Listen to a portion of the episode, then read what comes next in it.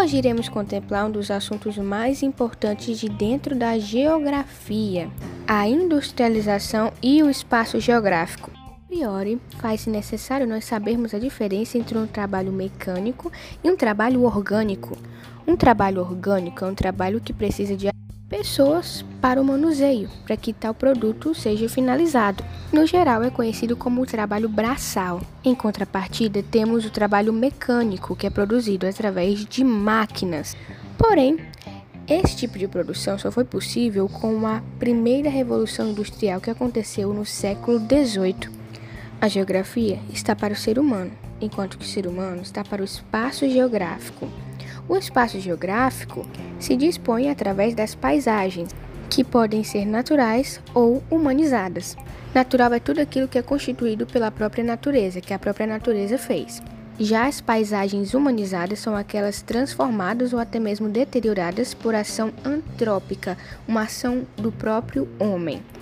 Levando esse segmento, vem a industrialização.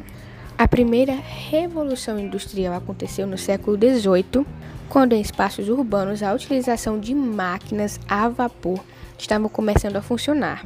Com isso aconteceu o êxodo rural, onde muitos trabalhadores rurais foram para os espaços urbanos procurando melhor garantia de sobrevivência, trabalho e maior disposição de capital. Com isso, as áreas urbanas que até então não tinham alto índice de pobreza, elas começaram a subir esse nível e aí os números foram crescendo cada dia mais. Por quê? Porque muitas pessoas estavam vindo lá das zonas rurais, estavam vindo para as zonas urbanas procurando emprego, mas muitas delas não estavam conseguindo encontrar justamente pela ocasionalidade das máquinas e também por várias pessoas estarem saindo dos seus locais de, de trabalho, que no caso eram as zonas rurais, estavam indo para as zonas urbanas. Então o número de pobreza cresceu ainda mais nessas zonas e continua crescendo até hoje.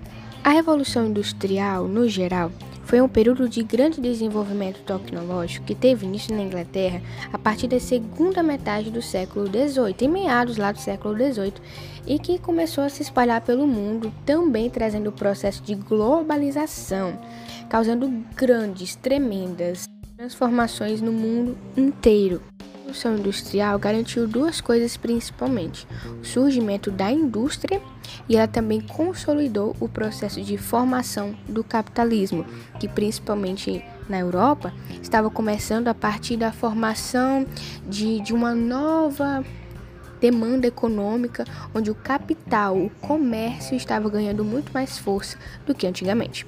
Através do processo de industrialização, as máquinas começaram, de alguma forma, a tomar o espaço dos próprios seres humanos.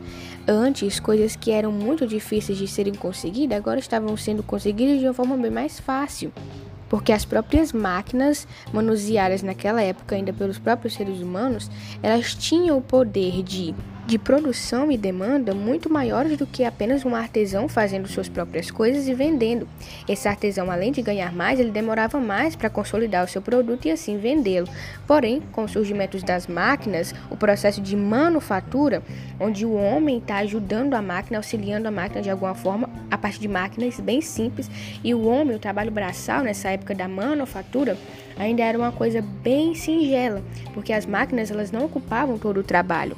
Isso foi se estendendo com o passar dos tempos. Então as máquinas, nesse processo logo inicial, elas foram tidas como um, um benefício, uma ajuda para os seres humanos para conseguir determinadas coisas e produtos em uma escala muito maior, com muito mais rapidez, e os produtos assim sendo similares uns aos outros. E aí, ainda dentro dessa revolução industrial, também existe a maquinofatura, onde a máquina realmente estava tomando o lugar das pessoas e assim causando mais e mais pobreza nas áreas urbanas, nas áreas rurais, em todos os lugares, mas principalmente nas áreas urbanas, onde tinha uma concentração maior de pessoas morando lá e se depositando em determinados grupos e locais específicos. Na manufatura e na maquinofatura, estavam começando a haver divisões de trabalho. Algumas pessoas trabalhavam em algum, algum campo, outras em outro, e assim saía o produto final. Mas na maquinofatura, isso aumentou ainda mais, então a divisão de trabalho estava muito maior. Existiam setores de trabalho. Sobre o tema setores da economia, nós temos três tipos de setores. O setor primário, onde priorizava a agricultura, mineração, a pecuária. O setor secundário, onde tinha, consistia basicamente em roupas, máquinas, automóveis, alimentos industrializados, etcétera. E também temos o setor terciário, que é basicamente o comércio, educação, a saúde e seguros. Então, primeiro, nós temos o, o setor extrativista, que tira as coisas da terra para que ele possa ser alterado, transformado e ser vendido.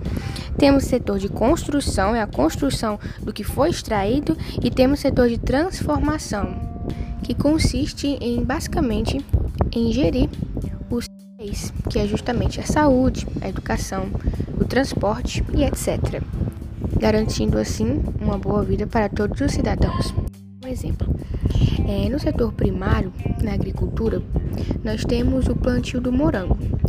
No primeiro setor, nós extraímos o morango, nós temos o cultivo dele, nós temos a extração, e depois ele passa para o setor secundário, onde já há máquinas e o manuseio para que ele possa se globalizar.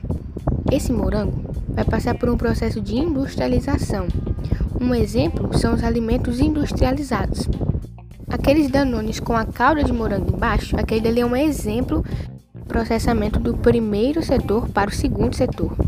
E quando ele é distribuído no supermercado, por exemplo, aí já é o setor terciário, que é o setor de distribuição, barra transformação. Dentro dessas indústrias, existem três tipos. As de bens de produção, que é as de base, que consistem em siderúrgicas, petroquímicas, fertilizantes, mineradoras e etcétera. Mas o que é uma siderúrgica? É o ramo da metalúrgica que se dedica à fabricação e tratamento de aços e ferros fundidos. E o que é uma petroquímica?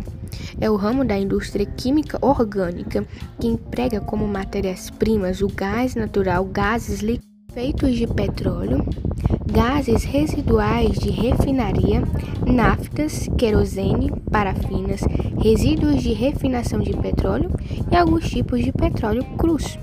Agora nós temos o segundo tipo de indústria, que é a indústria de bens intermediários ou bens de capital. Este tipo de indústria são basicamente autopeças, ferramentas, indústria de motores, máquinas.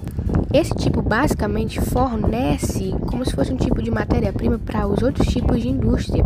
As próprias máquinas feitas nessas indústrias são aquelas utilizadas nas demais indústrias. Agora temos a terceiro tipo de indústria, que são as indústrias de bens de consumo ou leve.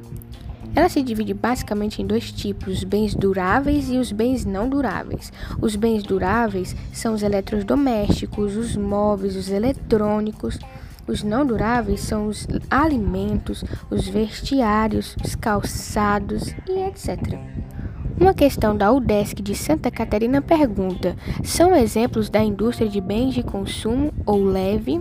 A resposta correta seria indústria de automóveis e de eletrodomésticos, porque são justamente os bens duráveis das indústrias de bens de consumo.